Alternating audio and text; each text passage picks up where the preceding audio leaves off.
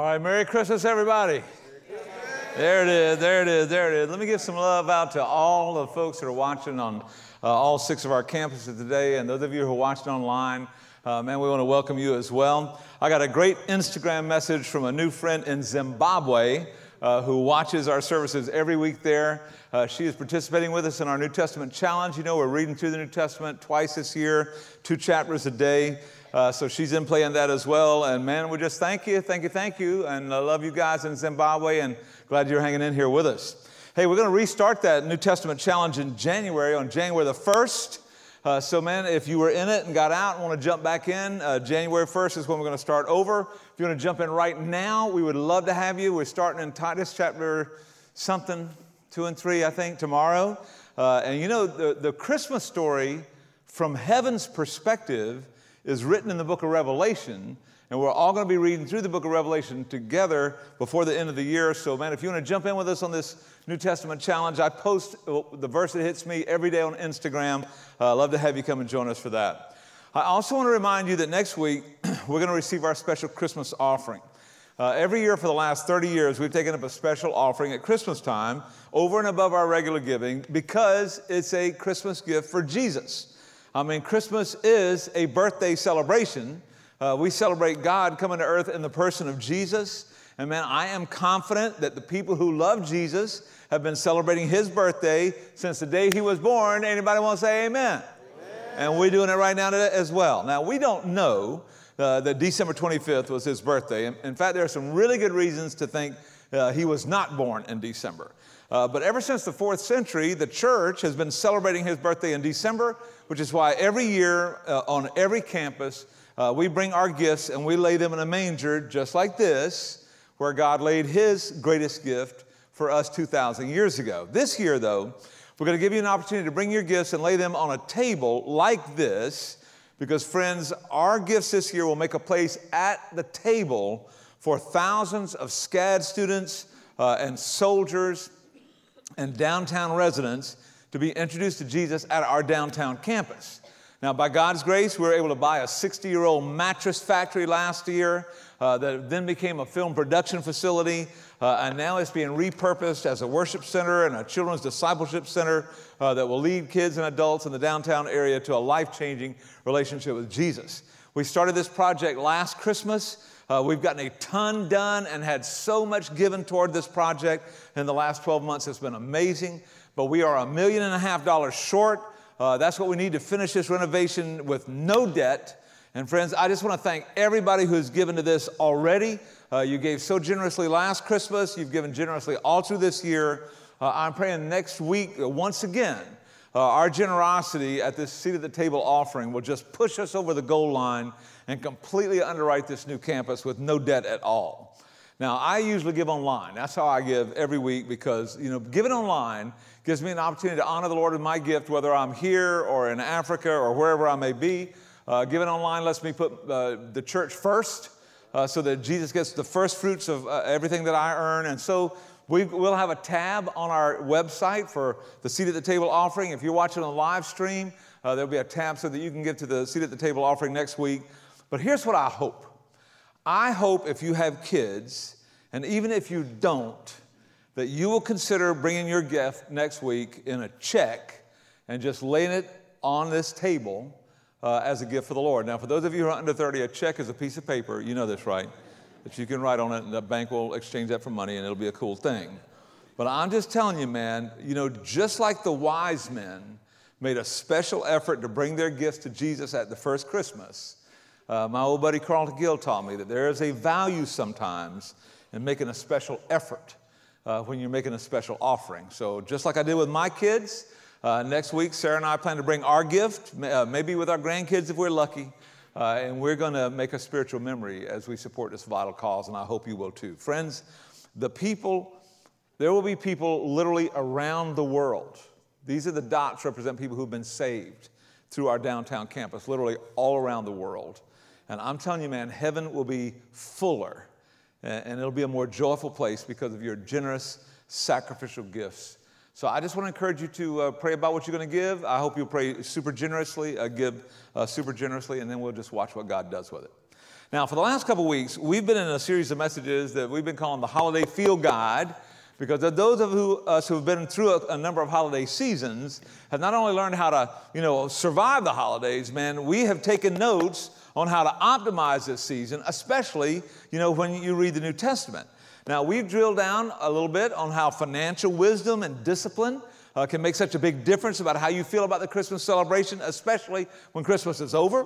Uh, last week we talked about how family, you know, can be the most blessing part of Christmas, or it can be the most testing part of Christmas, and how we could take some strong steps, you know, to get on the blessing side of that equation. But today, I want us to think about some folks who actually missed the first Christmas. They missed it because they made some classic mistakes. And frankly, uh, I made one of these mistakes last week. You know, in my family, uh, the holiday season means that we try to get all of our family together, and we either get them together on Thanksgiving or we get them together on Christmas. And when it's Christmas, you know, all my sons are in the ministry, which means we all have Christmas Eve services to go to. Uh, so our Christmas break starts the day after Christmas when my son Cam flies in with his family from Seattle, and then Garrett drives in with his family from Raleigh, North Carolina, and my mama drives in from South Carolina. My brother's sons come up from Florida, and Lord have mercy, we need a travel agent for our family. Amen. I'm just telling you. Uh, this year, though, our family got together on Thanksgiving, uh, and so my kids will all be with the Outlaws for Christmas, and so Sarah and I will be alone, all right? Now, unfortunately, this Thanksgiving, Cam and Haley just couldn't make it. They, they just couldn't get here. Uh, his band has been touring a lot, and uh, they just couldn't make Thanksgiving work. So we were six down on the count at Thanksgiving, which means we only had 22 people for lunch on Thanksgiving Day. And it was great. And I'm telling you, a lot of fried turkey went in the ministry that day. Amen. Uh, we made some great memories, man. I'm telling you, it was awesome. So Thanksgiving was on Thursday. My, you know, my family's all here for the weekend, so it's like an ant hill at our house. I'm preaching on Sunday. Monday morning, the last group's pulling out, and so I'm trying to see them off and kiss all the kids and hug all the grandkids and, and you know, get them on the road and then run in the house and jump in the shower and hustle over to the office to start working on this message uh, about noon. And about 15 minutes after 12, I get a call from the guy I was supposed to meet at 12 for lunch. And I'm like, ah, I mean, I just totally missed it, man. I just blanked on it. And he was so gracious, but I'm telling you, I felt terrible. I got so dazzled with so many details of that crazy, busy holiday weekend that I just missed, almost missed, a really valuable conversation that I have looked forward to for a month. Man, I scheduled that conversation a month ago, so I wouldn't miss it. And then got, that got me thinking about how sometimes the, the holidays sabotage us, you know? Uh, they kind of set us up to miss things that are really important. And I mean, how in the world does that math even work? How can you miss the most important part of Christmas? I mean, it's not like we're not aware. I mean, Christmas is the most advertised, commercialized holiday in the world. It's the most anticipated, it's the most celebrated holiday of the year. How in the world could anybody miss Christmas in this day and age? But you know, friends, we can miss the most important part of Christmas for the same reason that people missed it at the first Christmas. And so let me t- tell you what I'm talking about. Turn with me in your Bible uh, to Luke chapter 2, Matthew, Mark, Luke. This is the third uh, book of the New Testament. This is one of the accounts of the Christmas story. And I want to identify for us a couple of reasons why people miss that first Christmas. And then we're going to go to school on them and take some notes so that hopefully we'll be able to avoid making those same mistakes uh, in, in, our lives. Now, look at uh, Luke chapter 2, we'll start reading in verse 1. It says, In those days, Caesar Augustus issued a decree that a census should be taken of the entire Roman world. Now, this was the first census that took place while Quirinius was the governor of Syria, and everybody went to his own town to register. Now, can we just hit pause for a second? And let me say how much I love the historic specificity of this account.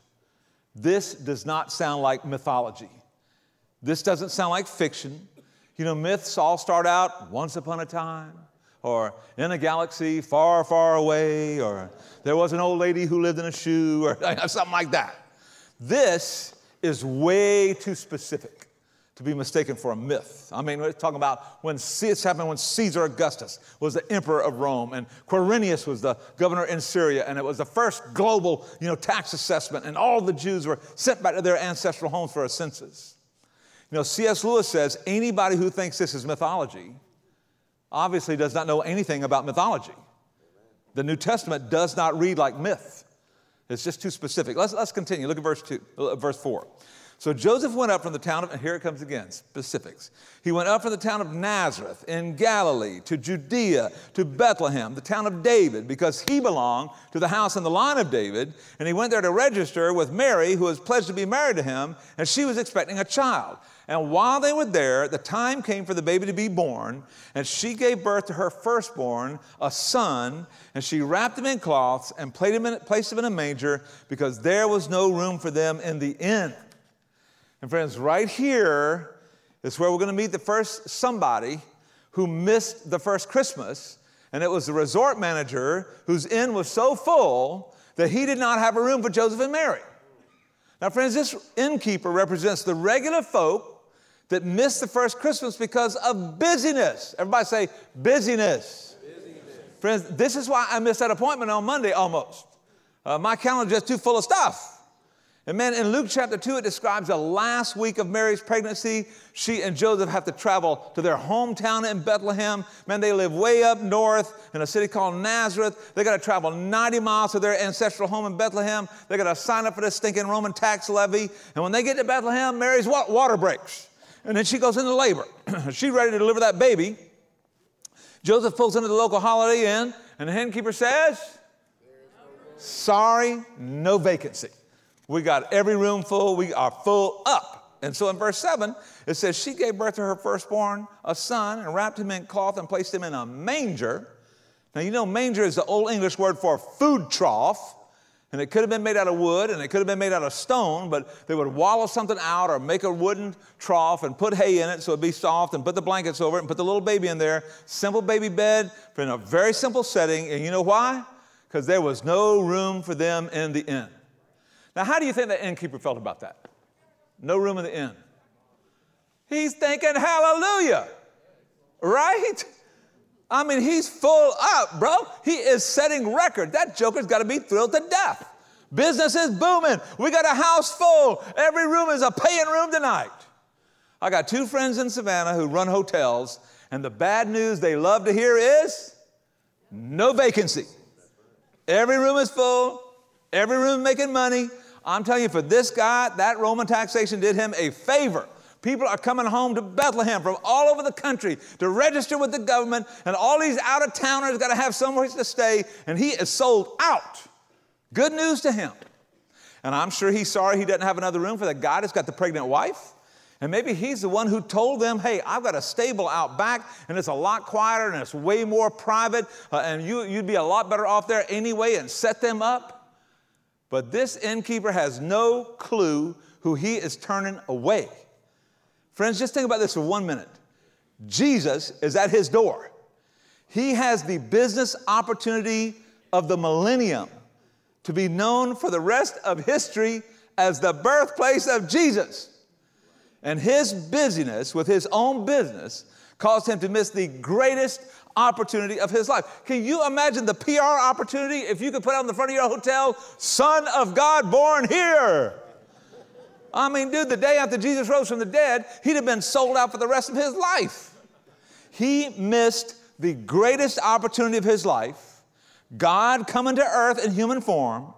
He could have been the host for the Son of God. He could have been the generous, gracious hero of the Christmas story and missed it because he was too busy.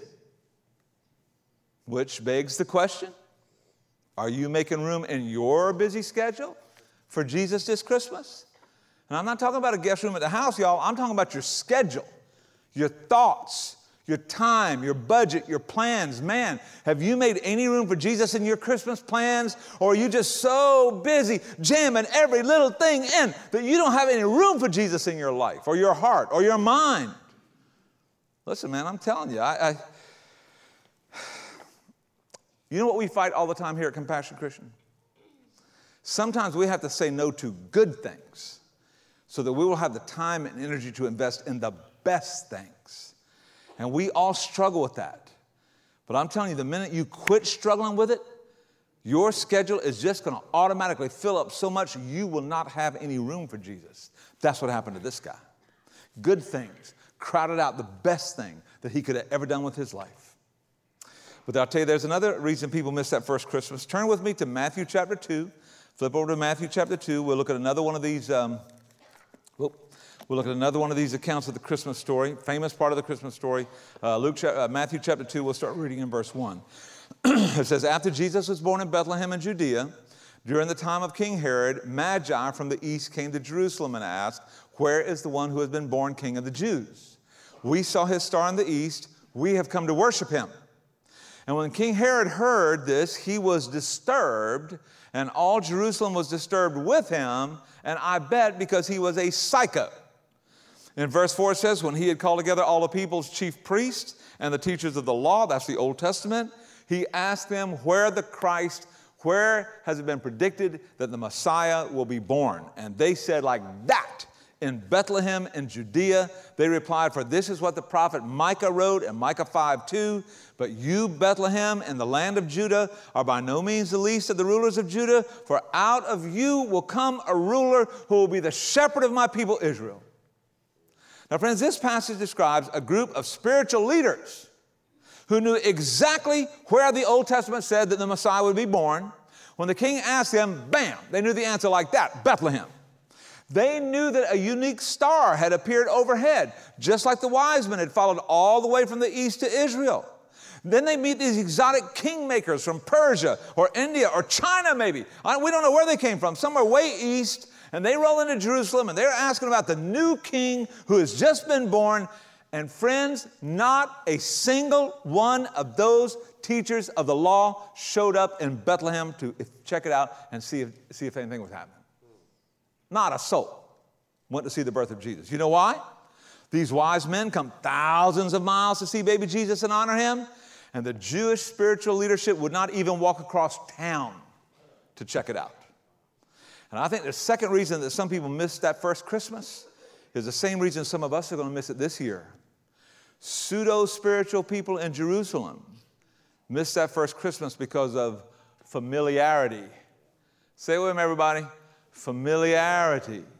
Friends, even if you're a believer, you can miss Christmas because one of the most dangerous foes your faith will ever face is boredom in the face of familiarity. Man, you can get so familiar with the Christmas story, so familiar with the gospel, it doesn't even inspire you anymore. I mean, Paul warned us about this in Romans 12 11. He says, Never be lacking in zeal. Keep your spiritual fervor. Man, fervor is that word that means kind of a boiling, rolling, powerful, dynamic life is going like this. And how do you keep that going? Well, by serving the Lord, he says. I mean, why did he even have to say this? I mean, I thought that when you gave your life to Jesus, you just automatically on the mountaintop from here on out. No, bro. No. When you get real familiar with anything, even if you love it, there is a danger that you'll start taking it for granted. And all the married people in the room said, Amen. Amen. Now, listen, you can get so familiar with the story of the birth of Jesus that it doesn't amaze you anymore. You know why? Because you've heard it before. You know about Mary and Joseph and the baby Jesus. You know the story about the shepherds and the wise men. You know the story of the angels singing, Glory to God in the highest. Man, you've been to the journey, you've seen it. You've been there, you've done that. Some of us have been to Israel, to the place. We've seen that stuff. We know the story, we know the songs, we know the traditions. And I'm telling you, man, you can become so familiar with something that you miss the beauty of it because you think you understand it all. And then you start taking that for granted. And that is arrogance. And that arrogance will hurt you. Or maybe honestly, your personality works against you because you're just an adrenaline junkie or you're just a feeling freak and you think you're not emotionally all jacked up all the time. Well, then you start getting bored and, and you start drifting. And friends, I don't think that's some spiritual attention deficit disorder. I think familiarity can lead us to a spiritual laziness to the point that we quit making an effort to discover new things to see biblical truth from new angles, to see old stories in fresh ways, or you see it, you just don't do anything about it anymore. You know, this is the mistake these religious leaders made at Jerusalem. It caused them to miss that first Christmas. Let me ask you a question. You've read the story. Is it as interesting to you as it is to me that we read the Christmas story and there is not a single pastor there? There's no pastors there. Somebody having a baby. There's no rabbi. There's no pastor in that story. You know, we have a family in our Effingham campus uh, who went through a serious cancer surgery in New Orleans last month. And I got a text about it the morning of the surgery. I'm like, what? Oh, yeah, this is going to be a big, huge, long, you know, crazy surgery. And I'm like, dude, who's out there with them? Well, nobody. Their kids are on the way out. But right now, you know, he's just out there by himself with his wife. And, and that's out. We're like, what in the world, man? Out by themselves. And so, man, Catherine Johnson called me. I called Pastor Ken. Man, we got on a text string going like this. We went to work. Man, I'm telling you, I call that family out in New Orleans. I pray with them on the phone.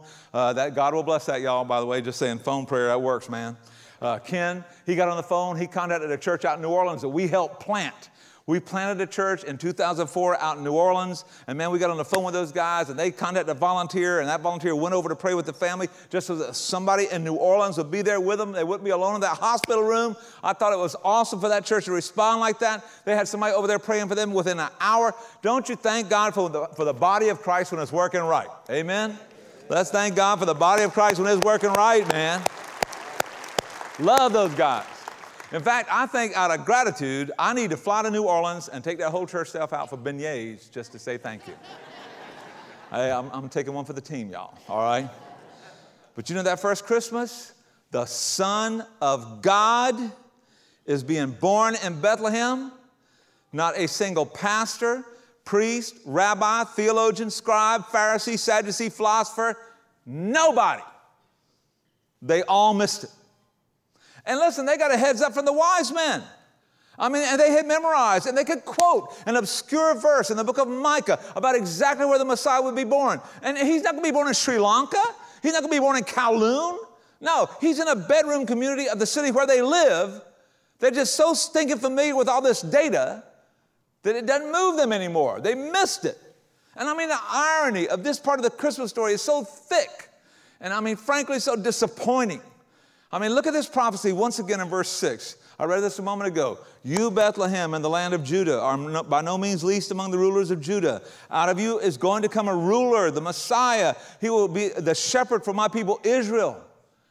Joseph and Mary, in the last days of her pregnancy, traveled 90 miles from Nazareth to Bethlehem, over half the length of the nation of Israel, so that that prophecy could be fulfilled exactly as the prophet Micah predicted over 500 years earlier. Foreign dignitaries got on camels across the desert, maybe a thousand or more miles away. They come all the way to Israel. They ask for a private meeting with the king. Then the king calls those religious scholars, gets them up in the middle of the night. Get in here, man. Ask them specific questions about the birthplace of the Messiah, this epic hero that's been foretold and promised by God. You know, they gotta know something's up.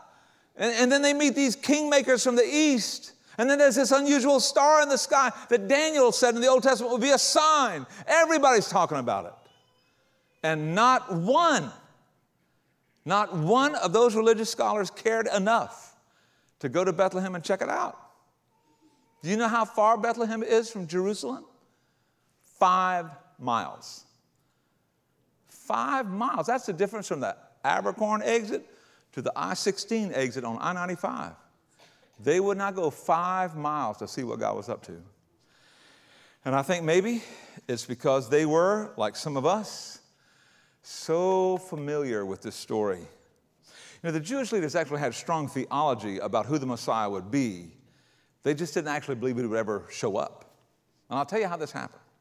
The Messiah is mentioned in Genesis chapter 3 for the very first time when Adam and Eve are told that God is going to send this special servant who will reverse the curse of sin and he'll defeat the evil one and he'll reconcile people to God. And it's just awesome. But over the years, the Jewish people began to drape that theology with tradition.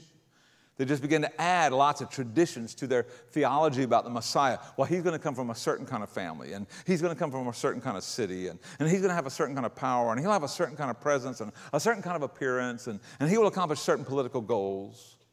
And none of that reflected the biblical identity of the Messiah. That the scripture said would be a suffering servant, a humble servant who would come and lead people back to God and pay for their sins with his own, with, by his wounds, we would be healed.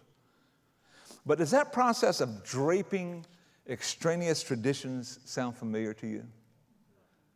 Does that sound familiar?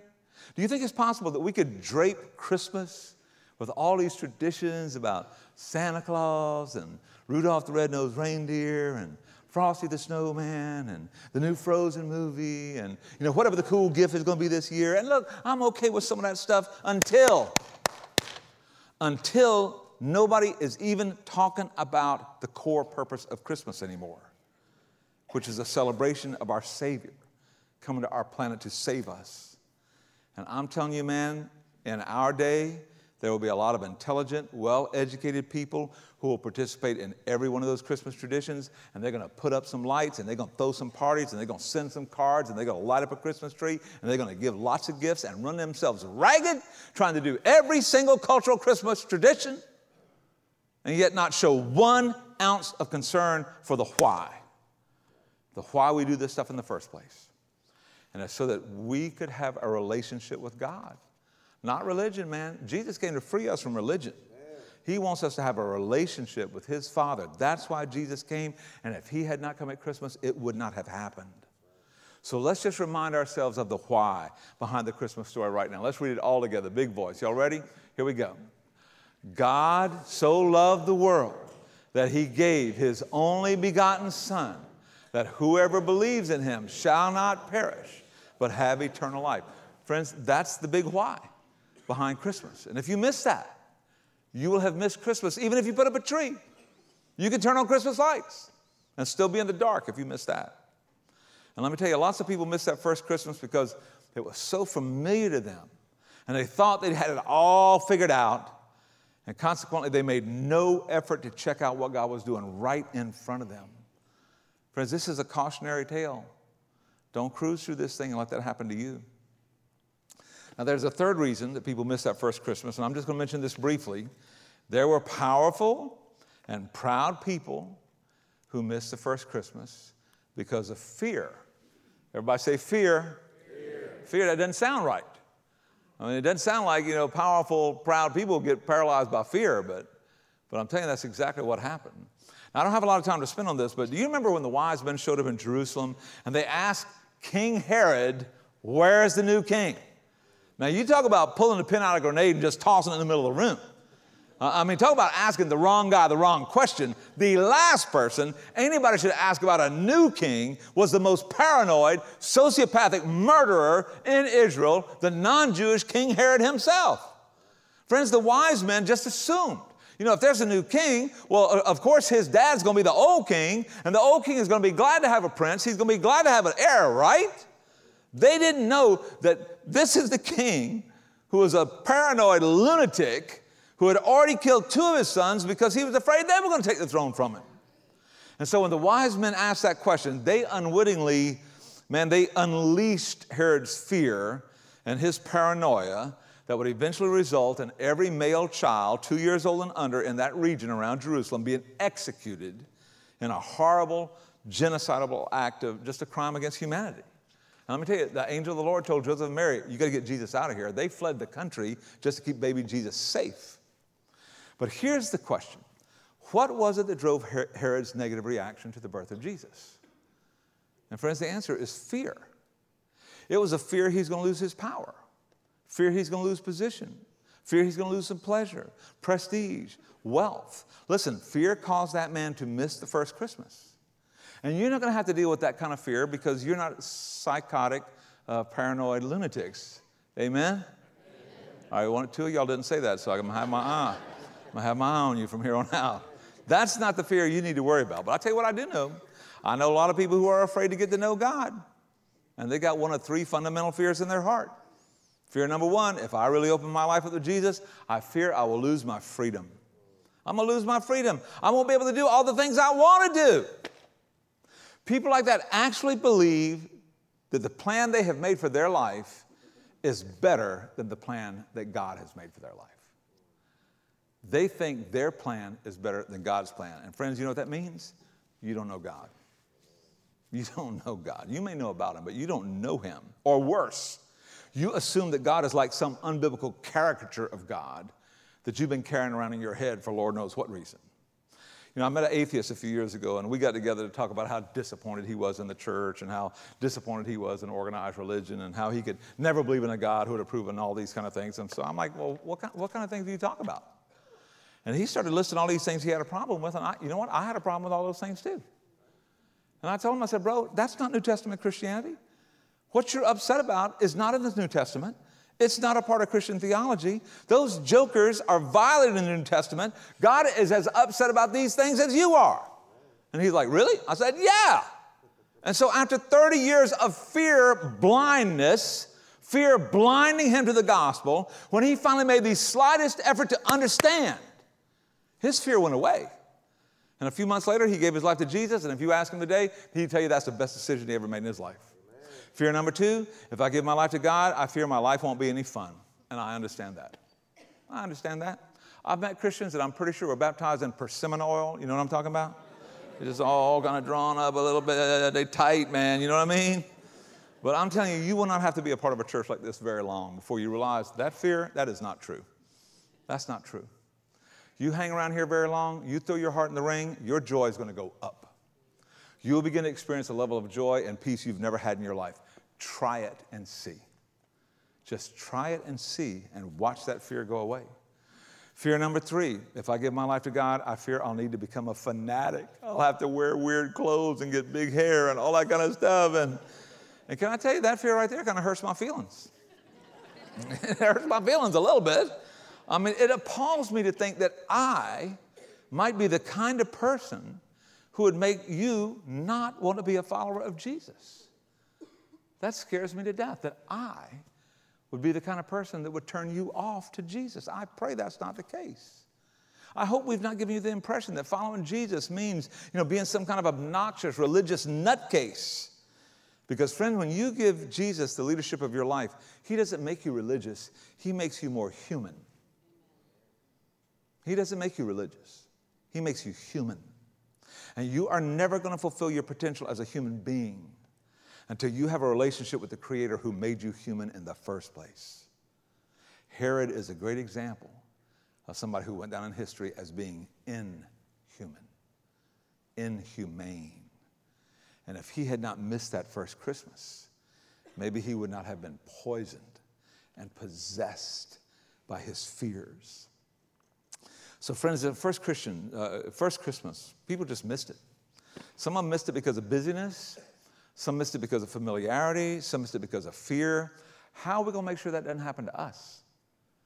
How are we going to keep that from happening to us? Let me suggest just a couple practical steps so you don't miss Christmas this year. Number one, plan on worshiping and serving at one of our Christmas Eve services. I want to invite you to come and worship and serve at one of our Christmas Eve services. Now, every year, uh, we have thousands of people come to our Christmas Eve services. They are awesome. I know lots of y'all are planning on coming to the Christmas Eve services right now. Awesome. That's not what I'm asking you to do. I'm not asking you to come, I'm asking you to worship. Everybody say worship. worship. I want you to do what the people who did who didn't miss Christmas that first year.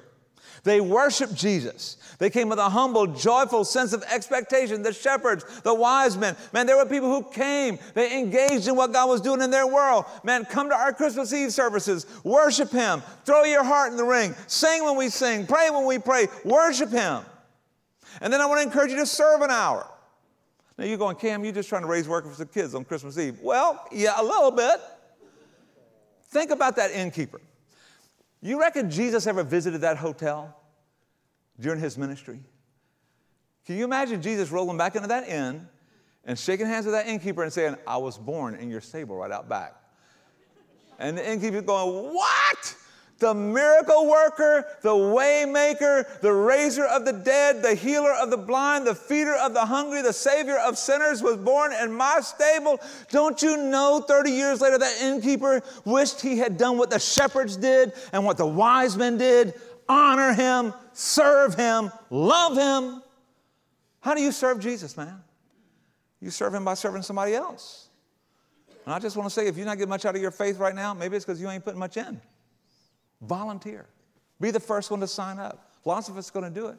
Get your kids to help. I know it's Christmas Eve. Make it a thing. Make it a thing that your family does every Christmas Eve. Well, I got family coming in. Let them serve too. They go to weird churches. They're not used to serving. Make them come in here too. Just make it a thing, you know. This is what our family does. I want to encourage you to invite your one to Christmas Eve. Now, I know we're all thinking about somebody to invite. Here's the prayer I want you to pray Lord, what do you, who do you want me to invite to the Christmas Eve service? And then write down the first name that comes to your mind. Let's pray this prayer together. Y'all ready? Here we go. Lord, who do you want me to invite to the Christmas Eve service? Thank you for saying this. I didn't ask you to say it, I asked you to pray it with me. Pray it with me. Lord, who do you want me to invite to the Christmas Eve service? Now, you have asked God a question. Write down the next face that comes to your mind. Write down the next name that comes to mind. You ask him a question, expect him to answer you. Write down the next name that comes to mind and invite them tomorrow. Now, man, if you want to be a player this Christmas, just pray that prayer and make that invitation. You know, I met a guy, uh, uh, I was hunting, and I met this guy at lunch, and he goes to our East Campus, and you know he had heard us talking about inviting somebody to come on Christmas Eve, and what an easy invitation that was. And he came up to me at the hunting place, and he said, "Cam, uh, I am a Christian today because somebody invited me to your Christmas Eve service three years ago. I just went through a hurricane, my life was upside down, my family was devastated, and somebody invited me to the East Campus three years ago, and that changed everything for me." Friends, pray that prayer, and then invest and invite the first person who comes to mind. Now, watch what happens next. I want to encourage you to bring a gift for Jesus. This year, bring a gift for Jesus. Friends, we invest in everybody we love. And if you love Jesus, bring him a gift next week. Make it something special. Make it something you'll remember. You know, the wise men did this at the first Christmas, and we are still talking about the impact of that gift 2,000 years later. I mean, pretty much the only people you know from 2,000 years ago that you know much about are guys who gave some gift of love to Jesus at Christmas time. Now, you don't have to do it. You don't have to. This is between you and the Lord. But I can tell you this I'm going to bring my gift and I'm going to put it right there on that table because I'll be the people who gave the most at the first Christmas were blessed the most. And I want to be in that group. Number four, I want to encourage you to set up a nativity scene and explain it to a child. Now, I went and got this nativity scene. This is a high priced $10 nativity set from Walmart. Uh, and you can go get one just like this if you don't have one. But I want to encourage you to explain this to a child between now and Christmas Day. Well, Cam, I wouldn't know what to say. Okay, there's a great book about that. It's called the Bible, all right? Read uh, Matthew, Matthew 1 and 2, and read Luke 1 and 2, and then just tell that story.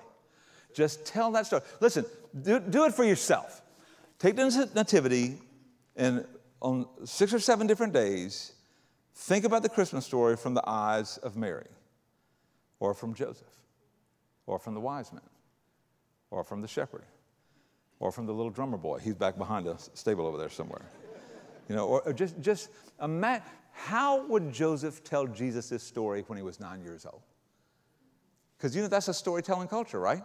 And you know that little Jesus came, Daddy, tell me one more time about when I was born in Bethlehem. Ah, there I was, son. We were coming into Bethlehem, and Mama was crying like a baby.